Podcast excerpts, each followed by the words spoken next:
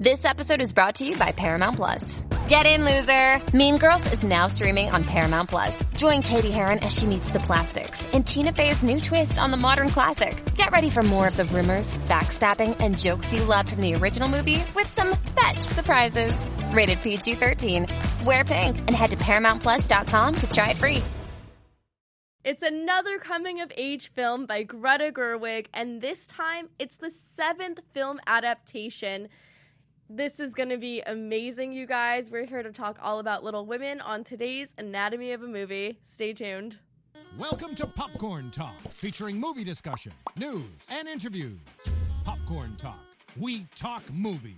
And now, here's Popcorn Talk's Anatomy of a Movie. Ooh, fun music today. Hi. We're so excited to be back, you guys, from the long break. Uh, I got to catch up on all my movie viewing experiences uh, during the past three weeks. Uh, and it's been really fun, you guys. We're happy to be back here to talk about Little Women. And uh, just keep in mind, you guys, that it is going to be a spoiler filled review show. So if you haven't watched the movie yet, I highly, highly, highly recommend Little Women. Um, watch it, come back to our show, put this on pause, and you can watch our spoiler filled review uh, later. With that being said, I am your host, Mina Naideen, and to my left we have Tara Erickson, That is who me. is an actor. Um, you love movies. You always have great analysis with movies, and I love the comic relief you bring to every single show that we ah, have here. I love it. A lot of pressure. Hopefully, I'm funny today, you guys. I'm a little tired, but I'm so happy to be here. Little Women is such a good film. So you saw Little Women a while ago, Mm-hmm. but I saw it yesterday, so it's a little fresh for me. Um, I feel like it's one of those movies that you know is going to stand the test of time, just because there have been seven film adaptations, which is crazy. Which means it's a classic. It's going to continuously be remade. Uh, what were your initial thoughts after watching Little Women? I didn't think that I was going to be as oh wowed by the actual conversations in this film that are actually so modern that everyone can take home that I think we can all relate to. Like when you hear Little Women, you're like, that's old. Like, uh, um, that's like an old story. Like, uh, who cares? Um, even though the story is great uh, because there's been so many adaptations, but the way that Greta wrote it, um, it's just I took it all to heart. I cried a lot. I just felt like I could really relate to um, just the struggles and the way that it was written. It was done in a different way, a little bit more of a modern take, and I thoroughly enjoyed that. Hmm I totally agree with that because I feel like normally you go into a movie like this and you think someone's going to be like, "Hello, darling, how are you today?" Right. Oh, this is so wonderful, and like you feel like it's going to be, you know, something with a lot of overacting, I guess. But I thought it was so fascinating that it was so relatable, and I watched it in a packed theater last night, and everybody was laughing during these scenes.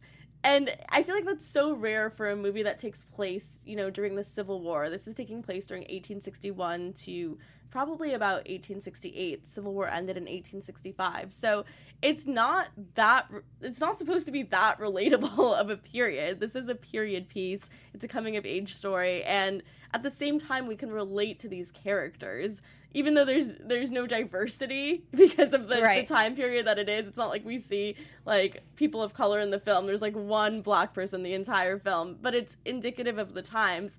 Um, and at the same time, we can still relate to these women because there's so many different types of women within these sisters, and I feel like there's something in it for everybody. Um, so I, I do want to do a character by character analysis of this film. I kind of want to go through the characters and kind of see like who we found to be the most relatable. Is there one character in particular before we get started that you really felt resonated with you? Definitely Jo, but I feel like everyone's gonna say that. I don't know. Um, yeah, she has one, just one quote, just right off the top of my head, not one that I've I've sent in, but um, that she's asking her sister to not get married because she's like, uh something something about her and the marriage and her being with him but like will be interesting forever. And i was like that's so true. Like if you think about your your best friends i don't even have any sisters. I'm a i'm an only child. But if you think about your your very close good friends you're like anything could happen in this relationship with this guy or even your partner. Um, but like will be interesting forever. And you're like that's Yeah. such a good line and i relate to that so much. Um, and uh, i mean there's a lot of other things that have sold me on jo but that line specifically is Hey, it's Kaley Cuoco for Priceline. Ready to go to your happy place for a happy price? Well, why didn't you say so? Just download the Priceline app right now and save up to 60% on hotels. So, whether it's Cousin Kevin's Kazoo concert in Kansas City, go Kevin, or Becky's Bachelorette Bash in Bermuda, you never have to miss a trip ever again. So, download the Priceline app today. Your savings are waiting. Go to your happy place for a happy price. Go to your happy price, Priceline. Is a great one Yeah. Yeah, I get that. I feel like Jo also, for me, uh, not so much her rebellious nature, but just like the struggle that she feels of like, why can't I just be a writer and be creative? Like, why do I have to get married? Why is this being like shoved down my throat? Like, that was, it just resonated so much with me of like, feeling like marriage isn't the end all be all. Like that's not what I have to aspire to. There's so much more that we can do as women. And there are other quotes you're gonna read later on that she says about, you know, us having hearts and minds and souls and it was such a beautiful scene and we'll get to that later. But it's just like she had such an incredible performance. I feel like Saoirse Ronan really stole the show. And it's the way the character is written, but it's also her performance and there's just such a high level of authenticity to it where there's so much realness. Like she's not just like this super tough girl all the time. Like she shows a lot of vulnerability, talks about being lonely. It's such a real conversation with her mom and then talks about, you know, I really want to just be loved and just that feeling of like, you know, even if I don't love someone, like it's so nice to just feel loved. And like I feel like a lot of women can relate to that even though that might be embarrassing to to articulate, but she articulated it so well. Like I just I don't want to be alone, but I I'm so bold and I have a writing career and I do this and I do that and I I felt everything she felt in those scenes. Like I felt it so deeply and um just like looking at her interactions with her other sisters, I was just like all these performances were so great. Um you know, hers was more of a bold performance, but I felt like her sisters um, had more nuanced performances, but still great performances. So I do want to get to that as well. Um, and let's like go through the character list a bit. Let's go through the the different sisters, and let's start out with Beth, um, because I feel like Beth is like the the silent one that is still very pivotal to the to the story. She's kind of on the quieter side. Uh, what was your perception of her initially? Um, I think the biggest scene for me in regards to Beth, the one that stuck with me, was that um, she was actually a true driving force in regards to Jo continuing to write and writing nonetheless. She would ask Jo to read to her, and uh, I remember Jo saying something like, "I haven't written in a while." Um, and she's like, "But your your stories are the best." I'm pretty sure that was Beth who said that. Forgive me if it was the other sister. I doubt it. I'm pretty sure it's Beth, and Beth was like the driving force behind Jo, which um, I think made the impact of her dying that much stronger because Jo is sort of the force field of the story, Yeah. uh, especially with her performance. But there are moments there that she had with Beth that she did not have with any other sister that um, was not the same chemistry and bond. Um, and that relationship was drawn out within less than 10 sentences, but felt very strongly, which I think is difficult to do. And so I think that, um, I think Eliza uh, Scanlen um, did a good job with that, but that was the probably the emotional part that I liked the most about Beth. That Beth was a little bit more like her mom. She's the closest one. So to me, to Marmee. Um, so once Beth is gone, it's kind of left uh, to Marmee to hold these gals together. But I think Beth was the one who actually had most of the soul like like her mom. So it's would be it's sad to see that kind of sad to see any daughter go, but you guys get what I'm saying. Sad to see her go because she actually, truly at heart, I think would have been the glue that keeps the family together once mom goes away. Mm-hmm. I see that too, and I think it's like that purity of like when everyone else is fighting, she's kind of the one who's there on the sidelines, who's so quiet and angelic, and you know you can't help but like unconditionally love somebody like that.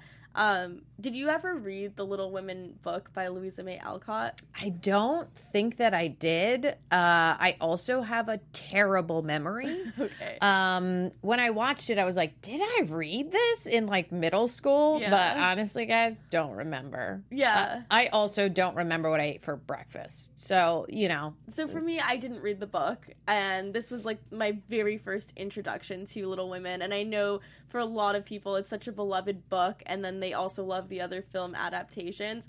Um, but after doing some research, I found out that in the books, uh, Beth's character was portrayed as like you know so angelic and so pure. And there was like another portrayal by Claire Danes in the 1994 adaptation where she's like very, very over the top pure. And I feel like with what people are saying, that this performance is a little bit more authentic because you see like different sides to the character where even at the you know the christmas breakfast scene where she kind of seems like reluctant to want to give her food away but then she's like okay like i guess we'll like give it away. She kind of has that vibe. So she has like kind of this relatable innocent vibe um where you feel like everything that comes out of her mouth and her facial expressions is pure honesty. And i don't think you fully get that with the characters in the same way that's so pure. So that's why i was wondering if you you read the book because i haven't but i still kind of predicted that there would be this imminent death the second she had the scarlet fever. Um but there were scenes where we were kind of like on our toes. I don't know if you felt it where everything's like fine and dandy and the family's together and you're like oh okay i guess she's fine. She's not gonna die and her face is fully cleared up. Mm-hmm. And then she does die but i don't know if that's because of the the way the movie is structured where it's not all taking place in the present day. There's a lot of back and forth in the story. Mm-hmm. Or if it's because her skin really did clear up and then she did die. I'm a little that's like the one thing with this movie that threw me off is that i'm a little confused with the chronology of events because i haven't read the books and because i haven't seen the other film adaptations Right. um, and that's the one thing that threw me off. But it's also the one thing that I really did appreciate about the movie because I feel like the constant back and forth where you're not sure where you're situated in time makes you feel like, okay, there's one moment that's so pure where all the sisters are together. And then there's never a moment in time again where that can be replicated because they all grow up and they all have their own lives and they're e- they either get married or you know live the rest of their lives into adulthood or you know Beth dies. And it was nice to see the back and forth because we're not stuck in a moment in time where they're all separate. We always can revisit the times when they're together. And I thought that was so beautiful. And I thought that was a really great choice on director Greta Gerwig's part to have it where you can always revisit that beautiful memory and you don't have to just like have a moment in time where it's completely gone. Um, I, I know uh, for you, did you pick up on that like at all? Like just like the, the little subtleties of it? Because I think it's really subtle and it's really hard to, to spot.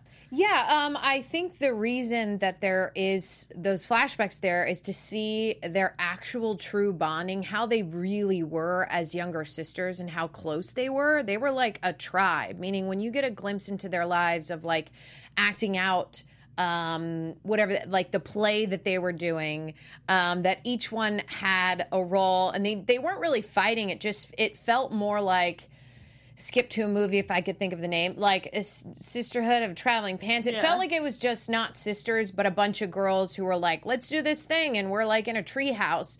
It felt like their bond was so strong because they were all they had, but they didn't take it for granted, at least not when they were younger. So the flashbacks to me were giving everyone a slice of life in regards to this is how they actually were and they were actually like really good pretty much most of the time.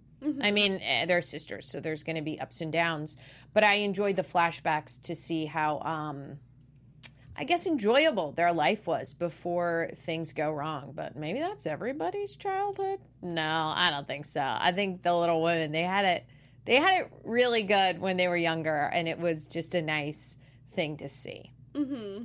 Yeah. Oh, you talked about things going wrong right now, and immediately my mind just like jumped to Amy, Mm-hmm. uh, one of the other sisters, and I feel like I kind of had like a weird introduction to Amy, you know, played by Florence Pugh, because at first I wasn't sure how to feel about her, and then there was the scene where she, like, out of her rage and like, you know, wanting to have like retribution against Jo, she goes and takes Jo's very precious writing materials and burns it one by one. And with each paper that she burns, I was like, I hope she burns in hell. I was I I was so angry watching that scene. It was so upsetting and I kept thinking it kind of like brought me into the time period even more because I was like, there's no Google Doc she can save it to. Like, this is the only copy.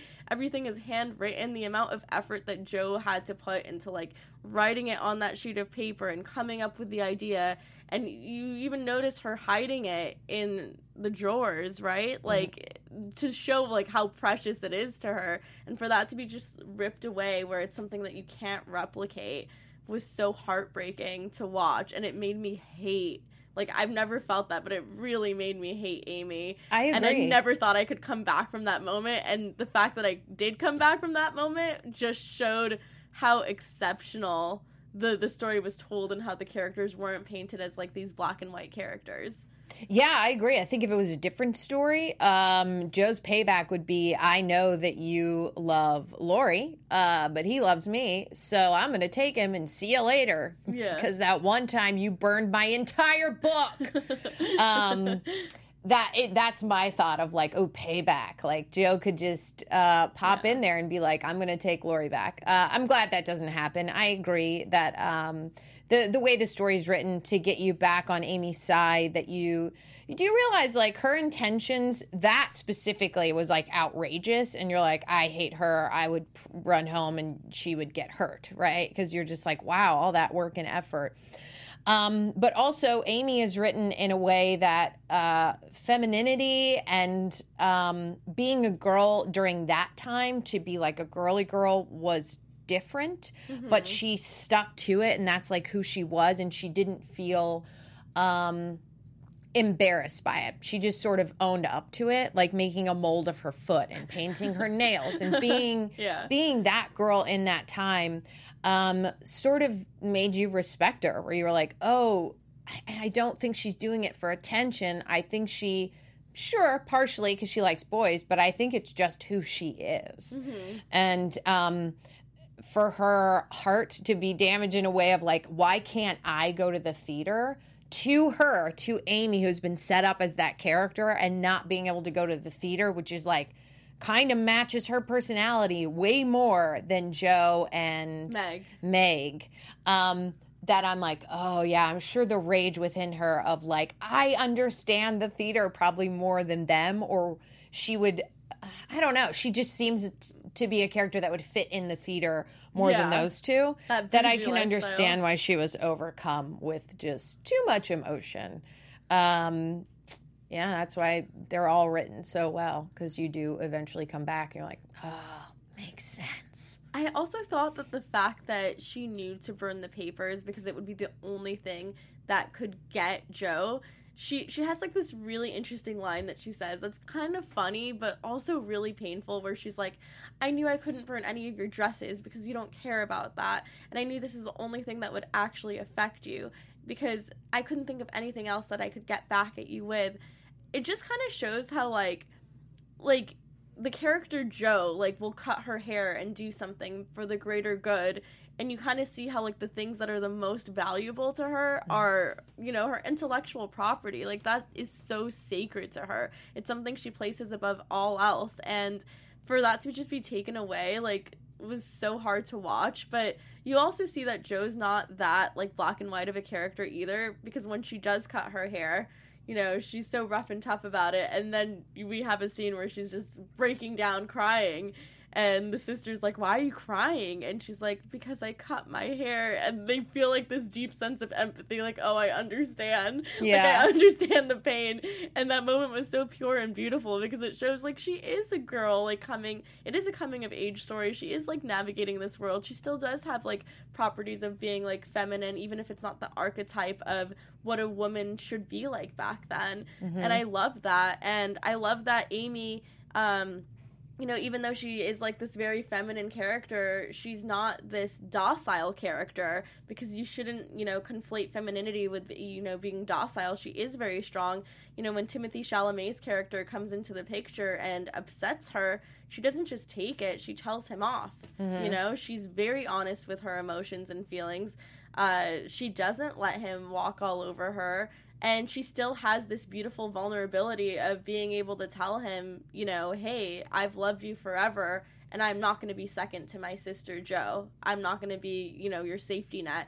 And I thought that was beautiful too because she's speaking her truth and being super vulnerable and putting pride aside and just saying how she feels. And there's like all these different layers, you know, to the performance and like how can you do that in a story where like, you know, each sister is supposed to have like this caricature of themselves like you know the shy one the bold one the girly one the goody two shoes but like no it's more than just that. And you know getting to meg who is like the old the the eldest sister who is like you know the mature one we still see her kind of have this reaction when her hair gets burned off with the curling iron like oh my god no and she's still trying to keep it together. So what were your, th- your thoughts of meg uh, who was played by emma watson Um, yeah, I liked her a lot only because I, I really enjoyed her point of view in regards to she's actually going to be with someone she loves, even though her life is going to be very hard. So she's making a choice not to settle, which I thoroughly enjoy. Jo did the the same thing, and I think even at the end you realize you kind of think Amy is settling or Laurie is settling on on Amy until you get a little bit further along. Um, and I appreciate that their storylines really all have to do with like not uh, settling. Um, but I think Meg was the first one to start that, and she decided to continue to live um, a rough life with a guy who you know loves her but can't really thoroughly provide, which day to day that has to be hard if all you're you're floating on is love. Um, they say love is all you need, but uh, mm, probably not. Um, Yeah. So I I respect her as a character. Yeah, and I mean we do we do see glimpses of her like wanting to live this, you know, elite lifestyle where uh, instead of Meg, she becomes Daisy, and you know, Laurie sees Daisy, and he's like, "You're Daisy now? Like what?" And she's just like, "Please don't tell Jo." Like she knows that you know she feels a certain degree of shame for wanting to change her identity, even if it's on this like very surface level. Uh, platform of you know wanting to be this socialite but we see how loved she is by people even you know by these people who are from a higher social class than she is where they're just like take my dress please meg and like people so easily gravitate towards her. And i think she does have like this charm about her where she's kind of an understated character but she's someone that feels very solid. Like someone that you can rely on someone that you can trust. I feel like that's what she brings to the table and I think some people were upset with Emma Watson's performance because they felt like it was the weakest. Mm-hmm. But I genuinely think that that's just how the character is written. I think that, you know, obviously, for me at least, Saoirse Ronan stole the show because she's Jo and she's the character that's such a badass. And then, you know, we have Amy who, like, is kind of hateable in the beginning because of what she does and you're just annoyed with her. Um, and then obviously Beth is, like, so sweet, but she's not the one that stands out the most. So then Meg is just kind of, like, on the sidelines and you're like, oh, you know, Hermione, cool. Yeah. I think her I think her biggest redeeming quality uh, in regards to her character and the way that it was written is that she does want to get material for a dress, but then she um, ends up selling it and selling it back and making the money back. Um, so that really weeds it together of like, yeah, Meg's probably the most reliable one. Um, so she's strong, steady, and reliable. And unfortunately, she's taken. Um, so she's not the sister around that can actually help the other three before they are. I mean, she's still around, but she's still taken by a dude um, who doesn't make a lot of money. So uh, yeah, I, I think that specific scene of her being like, "I sold it," and he's like, "You did." Um, she's a reliable person that if she makes a bad decision, I think she's probably going to be the one to rectify that decision in the best way possible, besides Marmee, mom. Yes. And let's talk about Marmee, uh, played by Laura Dern. Uh, you know, we find out that she's kind of like the glue holding the family together because her husband is off fighting during the Civil War, fighting for the Union. Thank God. they are in Massachusetts, so he is fighting for the North during this time of slavery. Uh, so you know, Laura, like, you know, my initial perception of her was that she's just this really kind person. Like, we see so many beautiful acts of service she does where she's like, Will you guys give up your breakfast for this poor family over there? They're less fortunate than we are. Um, and I kind of laughed at a certain scene where they're all talking about how they're poor, but they live in this giant house with like all these nice things and they have each other. I'm like, this is poverty back then. Like, this is pretty nice. Like, I kind of want this. Um, so, yeah, they give, you know, their food to the less fortunate. And we even see a scene where Laura Dern is interacting with, you know, the, the veterans from the war and how she takes off her own scarf, hides it into a coat, and then gives it to him anything that helps, you know? And mm-hmm. she's just such a beautiful character. And at the same time, she says something in the movie where she's like, I'm angry all the time. Like, I'm angry every day. And we don't see that rage, but we see that we can tell that she's discontent with the status quo and how things are. We see how things deeply affect her when someone is less fortunate than she is. And she tries to rectify it through her actions and by instilling those values in her kids what was your initial perception of Laura Dern's character and uh, how she played, you know, Marmee? Yeah, I mean, Laura Dern is an Oscar award winning person. She's been nominated like three times, and I st- still don't think she's won. I-, I think she's brilliant. The best um, uh, quote that I think defines her as a mom and Marmee was um, her saying to Jo, was like, Don't let the sun go down on your anger, forgive her uh, it takes a lot to try to get two sisters who are are fighting and for that type of turmoil to happen. I mean, for me, it would be like someone erasing all of my YouTube videos that I've made over the mm. past five years. That's what that would be to me. Like it's all gone, all this work you put into. I would be devastated and I wouldn't know how to get there. Yet, um, Marmee was, she's so genuine in the way that she says it as though it's not the first time she said, Don't let the sun go down on your anger, meaning that is a strong point in their home mm-hmm. that they know that that's not what they do. And I know at that point, Jo was like, No, you've gone too far, which I completely understand. But I think that relates back to Marmee is like, I'm angry every day, but it takes, you know, over 40 years, you learn a lot. And I think it's probably her saying over and over, you know, like, don't let the sun go down in your anger. Try to forgive and forget, or at least forgive and have that change you in a positive way so you can get through life without being, I think, angry in an outward sense all the time. Mm-hmm. And just like, sure, we're all going to be angry, but um, learn to use it in a positive way, which she has yeah. totally done. When she said that, I was like, destroy her, Jo. Mm-hmm. Destroy Amy now. Yeah, throw her into the fire. just I yeah. Mean, Don't save her from the from the water. Don't let her drown. No, I'm kidding. But we do see this. I feel you. It makes you really mad. I'm so angry, but you know, Laura Dern's character says that, and you're just like, yeah, like in the grand scheme of things, like this was something that was so precious to Jo, but this is also her sister, and her sister actually does feel remorse.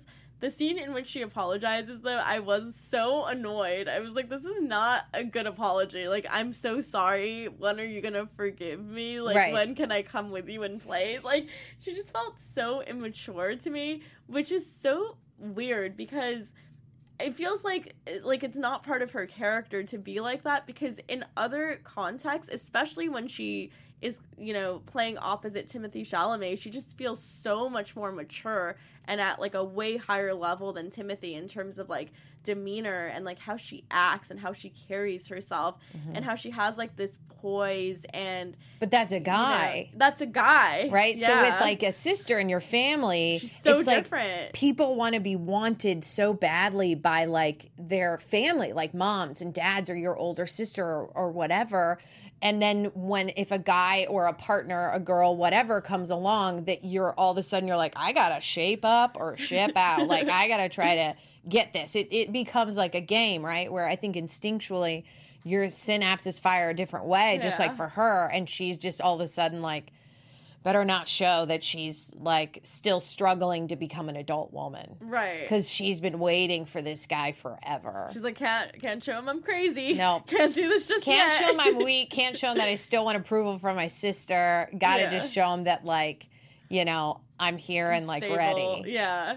Uh, and you know she is a woman of talents. Like I don't want to reduce her to someone who just you know likes to wear frilly dresses and play dress up because she's a painter. Like she has an eye for the finer things in life, but she also has this creativity, just like Jo with writing. She says she wants to be a painter in Rome, and you know her paintings are beautiful, and it kind of fits her character a bit that she does this because it is kind of like a posh I guess hobby. Yeah. Um and I don't know the the times that I'm like watching this and I'm seeing her interactions with Timothée Chalamet, I can't tell if there's a connection there because it does feel like you know both of them are kind of into each other, but then for a while I kept seeing Timothée Chalamet's character as like you know this player who is just going around from woman to woman like wooing them but we we also see other glimpses of Laurie, uh, his name in the movie, Laurie, or Teddy as Jo likes to call him, just like really yearning for this life that these women have. Uh, and he's kind of like looking in from like his beautiful mansion, like looking in at their circumstances and wishing for that, which is which is odd, you know? Like you come from like riches, but you feel like, wow, I really want to be a part of this family and it makes sense because you know they're kind of opposites where they want wealth and they want to live like this you know easier lifestyle and not worry about money. And for him he has that. And he's like oh i want you know connection and i want to be a part of this family. And he so easily fits into that family. And that's what i loved is how you know Marmee just accepts him with open arms. And even when he pops out during that play scene where they're reciting the play and going through it he just so easily fits into that character. Um what would you say was your favorite dynamic in terms of like the characters that he interacts with? Like what interactions like stood out to you the most about Laurie? Um, I I think that in the beginning, um, he's very much a poster boy for a rich, cute guy. I mean, he's like laying on a chaise lounge, surrounded by women and a little bit drunk. But I think later in the movie, um, Jo has a quote that says, uh, "I I want to be loved. It's not about me loving him. Like I just want to be loved. Period." And I think that. Um, it would be the exact same for Laurie. And that Laurie has like the riches and the wealth and he doesn't have to worry, but he doesn't have the love surrounding him like the the women do, like um, the their family does. Um, and I think that's probably why him and Jo are uh, they'll be friends forever. But I think that in their hearts, they both want the exact same thing, which is I don't know that they care so much about being in love or loving someone else, but that they want to be loved. And I think Jo maybe a little bit more because she she wants her writing out there, but um, in regards to Laurie, I don't think he's felt that kind of love. I think he's more capable of falling in love than Jo is. Um, but I foresee him as having a, a hard time because throughout his life, I don't think he he probably uh, has heard I love you and stuff like that, but not truly felt it. And when you look at their family, you're like, oh, I feel it. So why don't I have that? You, I think that's why he chased after him. do you think he truly felt it when he was confessing his love to Jo? Because I had very mixed feelings about that. I thought it was a very strong performance, but then, you know, he tells Amy like two seconds later. I don't know where it is in the timeline, but he tells Amy, "Oh, I love you," and, and this and that. Um, what do you think about his confession of love to Jo and her rejection of that love? I think it comes from the place where, like what I just said, I'm like, they are so the same. They are like best friends, which is why the proposal turns into a fight, an argument. Um, they're almost like brother and sister or best friends. Um, and I think that he wants Jo. He fell in love with Jo first. He liked how she's like the strong, independent one. And I think she seems like a nice, shiny thing over here, kind of outshines the other girls in an intellectual way, which he has a whole library. Like they don't have that, right? And I think Jo is the first one to be like, wow, you have this? Like, why would you ever leave when they go to visit his big mansion? Mm-hmm. Um, versus, I think other guys would see like um, Amy as like she a- outshines them with like femininity and and girl and being like beautiful and put together. Um, and I think uh, he was still young. I think he'll always have a, a a love for Jo, but it's just like anyone. You can fall in love with someone that is probably not your best partner, and you only then realize, like, oh, glad that didn't work out until you actually find a partner that is good and well fit for you. Yeah. And I think that's what happens with Laurie and and Amy.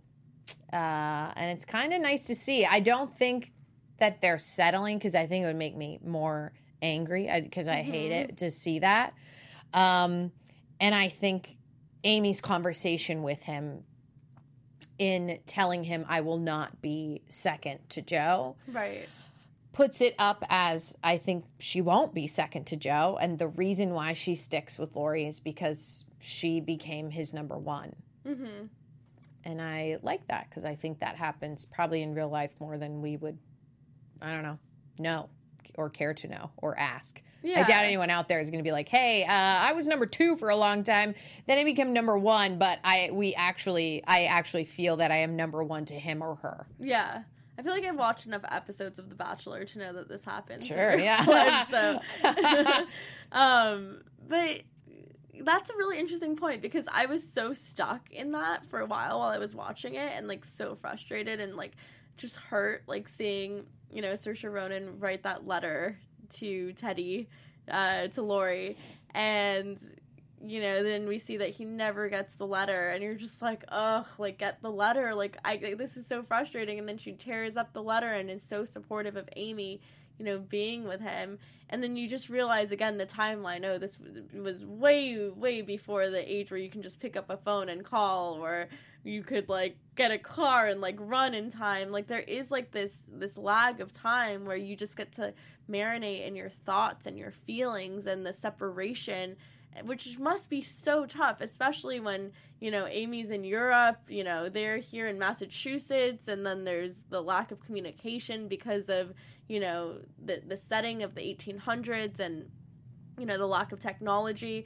So it's like the, the pacing and the, the amount of time it takes to, like, realize these things. It just, it, like, hits that message home even harder of, like, oh, like, you know, timing is kind of everything, too, and, you know, maybe like the things that have happened are really a blessing in disguise. Maybe also, you know, you should have been more honest about what you you wanted if you really felt that way in the moment. But she I do think with Jo she has this identity that she feels like she has to maintain of being this strong, you know, female that doesn't need a man. And I think she almost succumbs to it. And what I loved the most about this movie is that, you know, even in the trailers, you see, uh, you know, the editor, Mr. Dashwood, saying, okay, so if you're writing a story about a female character, make sure she's married at the end. Or is dead. Yes, or is dead. That's the punchline right there. or is dead. It's one or the other, right? And you're just like, okay, I mean, it's it's more than just that. If you're a woman, like there's other things that you can do, mm-hmm. and uh, it's interesting that I felt like I kind of needed the payoff of her having another man in the picture, even if she doesn't marry him, just having that as a possibility to show that if something doesn't work out, you know, there's always something better in store that you might not have even realized. You just have to get out of it. And almost like that notion of like focusing on yourself and your work 1st which is what she does. You know, she focuses on that and then other things come later. And I thought that was so beautiful too. Um, I do want to talk about uh, some other themes here. Uh, you know, obviously, marriage as an economic transaction uh, is love a choice, and because these are like themes that were also brought up in the middle of the movie. And I know that you have some quotes Yeah. that you want to read out loud. Um, Why don't we pull those up? So there is one specifically um, that has to do with uh, marriage as an economic proposition. Um, I'll wait for our engineer to pull it up on the screen. Otherwise, I do have it on my phone. Yes, Um, we can do that as well. Oh, uh, got it. And I'm saying oh to myself. Yeah. Okay, here we go. Um, so uh, it's a conversation about. Um, now, this quote was actually written the day of shooting on a piece of paper by Greta Gerwig after having a conversation with Meryl Streep that there needs to be more of a conversation between um, uh, that has to do with how hard it is for women during this time. And then this speech was specifically wrote, and no joke, they said it was written an hour before on a napkin and then it was filmed. So um, uh, I will read it for you. I'm just a woman, she tells Laurie. So this is Amy talking to Laurie. And as a woman, there's no way for me to make my own money, not enough to earn a living or to support my family. And if I had my own money, which I don't, that money would belong to my husband and the moment we got married. And if we had children, they would be his, not mine. They would be his property. So don't sit there and tell me that marriage isn't an economic proposition because it is. It may not be for you, but it most certainly is for me um, which I thought beautifully outlined uh, the, I don't know, the struggles of women back then in regards to marriage and having kids. Uh, it was very different, and uh, I think it's very cool that Meryl Streep brought it up. Greta Gerwig took her advice, wrote a paragraph on the spot, and there you have one of the most uh, quotable things from that movie. Yeah, and it's interesting that Meryl Streep's character brought that up, Aunt March, um, because her character, you know, she's a, a rich woman who doesn't need a man. And the irony of that is, you know, she says, I intend to make my, you know, Jo tells Aunt March, I intend to make my own way in the world. Aunt March says, No one makes their way, least of all a woman. You need to marry well. And Jo replies, But you're not married, Aunt March. Aunt March, you know, finally replies, Well, that's because I'm rich. So the whole, you know, notion of this being like an economic proposition is so real, especially during that time. I mean, even nowadays, uh, oftentimes, you know, people do see marriage as like some sort of economic transaction. Uh, you know, Prenups. Yeah, that's why prenuptial agreements exist to to kind of prevent that. Um, so yeah, I thought that was like such an interesting point of the movie to show that there is like class involved. But despite that, Amy still decides to not marry the man who has the wealth that could give her the life she wants because she knows that she doesn't truly love him the way she has the potential to love. And I thought that was such a bold decision, especially given that she has a conversation with her Aunt March stating that you know, you, Amy, are going to be the person to take care of your family because your crazy, like, clueless sister Meg decided to marry someone uh, who can't give her the life she wants. How are you going to take care of your mom or your sisters or, you know, when they're older? And that was interesting that despite even, like, having that drilled into her, she still decided to leave. And in so doing, with, like, other factors that came into play, she ended up being with Laurie, which was so interesting. I, I kind of it's kind of crazy how how things work out like that. Um, Luckily, Laurie still has a little bit of money. yes, Uh, yes, he does. But I, I do think that even with that um, economic proposition is where this quote comes in is that Jo is talking to Marmee um, and she's talking about the proposal that um, Laurie uh, gave to her. And Jo March says, uh, Perhaps I was too quick in turning him down. And Marmee says, Do you love him? And she says, If he asked me again, I think I would say yes. Do you think he'll ask me again? And Marmee, being a good mom, but do you love him? Jo says, I know that I care more about being loved. I want to be loved, which I think we can all relate to. Marmee says, that is not the same as loving. And it finishes off with Jo saying, Women, they have minds and they have souls as well as just hearts. They've got ambition and they've got talent as well as just beauty. And I'm so sick of people saying that love is all just a woman is fit for. I'm so sick of it, but I am so lonely. Um, so I think that really highlights how she is the one that's like, hey, I get all this marriage stuff, and I know what people are telling me in this family and what may be right to do.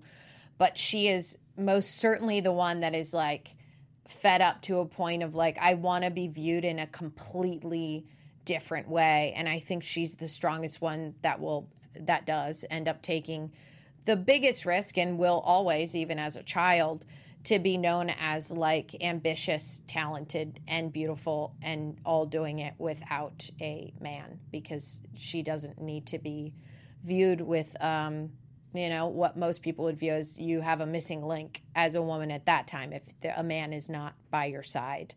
Um, and I think that's a very good quote there. Yeah, that that scene made me really emotional actually, like just watching that, like just like the the rawness of it and the honesty and you know having, you know, feelings that kind of contradict each other, like not wanting to give in to, you know, society's expectations, but at the same time feeling this inevitable loneliness of every single one of your sisters kind of I don't want to say succumbing to those societal expectations, but you know, following that path because that's what they want and you feeling like you're left behind, you know, your sister passed away. You have your mom, but all of your other sisters are also gone, living their lives, being happily in love, and you're just here on the side trying to make it as a writer mm-hmm. in a very tough industry and you know, in a male dominated industry where even your own mother doesn't want you to use your own name um, when you're writing these stories. Um, I also loved like the meta factor of her writing a book about Little Women, mm-hmm. and you know, her kind of like you know winking to the camera a little bit metaphorically and saying like, uh, well, well, who's gonna like read a book about that? Like just women doing what? And like we think about the plot of this movie and what it's about, and like it's so hard to explain even what it's about when you're like, oh, what's Little Women about? It's just about like these sisters and you know their interactions set during the Civil War doesn't sound too captivating when you hear the plot. It really right. doesn't. Yeah. So I think to myself, well, what makes it such a great story? It's just like the rawness and the beauty of the interactions. The dialogue is incredible, being mm-hmm. adapted from a movie from a book written in the 1860s and to have dialogue that sounds so authentic and real that but still stands the test of time in the modern day. Yeah. Um, and I know we have to wrap up soon. You know, I'm not surprised that, you know, for the audience reception on Rotten Tomatoes, 92%. Uh, critics reception 95% Rotten Tomatoes. You know, this is a film directed by Greta Gerwig, screenplay by Greta Gerwig, uh, uh, music by uh, Alexander Desplat, uh, beautiful directing, uh, beautiful production value. It's already grossed, you know, millions at the box office. I believe it was a 40 million budget, but they've already made everything back, you know, within a month so quickly. Uh, do you have any final thoughts about this movie? I think that her line there at the very end, where she says, But I'm sick of it, I'm so sick of it, but I am so lonely. I think a lot of women get there and then they end up settling. Um, and she does not. And I thoroughly appreciate that. And I hope that for everyone out there, guy or girl, um, that when you're chasing after whatever you're doing and maybe you're sick of the normal tropes and you're lonely, uh, don't give up and don't settle because uh, eh, mm, it's not going to be good down the road. So take Little Women's advice, specifically Jo March's. I love that. You know, don't settle in any aspect of your life, especially that end of the movie where she's negotiating her contract for the book Little Women and, you know, she's learning about copyright and she doesn't know what copyright is and uh, you know, Mr. Dashwood is like, oh, I'll pay $500 for copyright. And she's like, hmm, that sounds like something I might want to own. So, you know what? We're going to do, uh, I'm going to own the copyright. You can save your $500, and I would like this much percentage in royalties. They end up negotiating at 6.6% of the royalties of the book.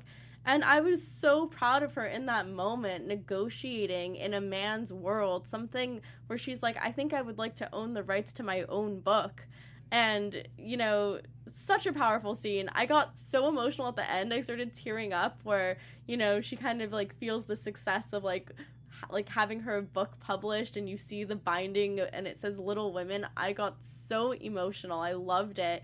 Um, and it really inspired me. It brought me back to thinking about j.k rowling and you know how hard it was for her to be a female author even in this day and age like in the 90s and how that was a struggle. So it's such a relatable theme. Um, beautiful story. Love the theme of like never settling and just being authentic and true to yourself. And you know the setting of the Civil War.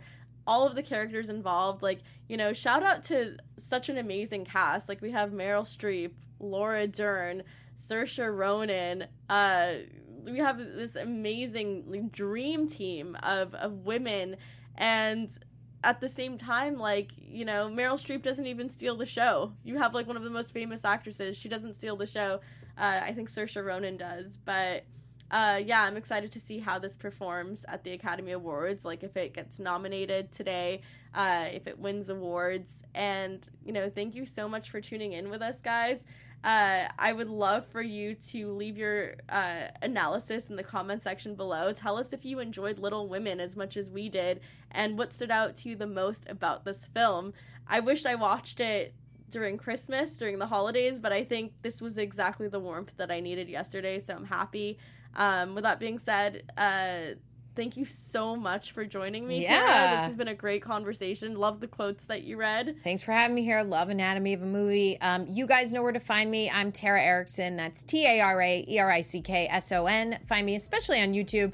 I'm at Tara Erickson on Instagram, at the Tara Erickson on Twitter. IMDb me. Uh, you can watch my movie on Lifetime called The Twisted Nanny. Thanks. Awesome. Thanks, Tara. And I'm your host, Mina Nideen. You can follow me on Instagram and Twitter at Mina Makes Magic. Uh, thanks so much for tuning in, guys. We'll see you all next week. Bye. From producers Maria Menounos, Kevin Undergaro, and the entire Popcorn Talk Network, we would like to thank you for tuning in. For questions or comments, be sure to visit popcorntalk.com. I'm Sir Richard Wentworth, and this has been a presentation of the Popcorn Talk Network.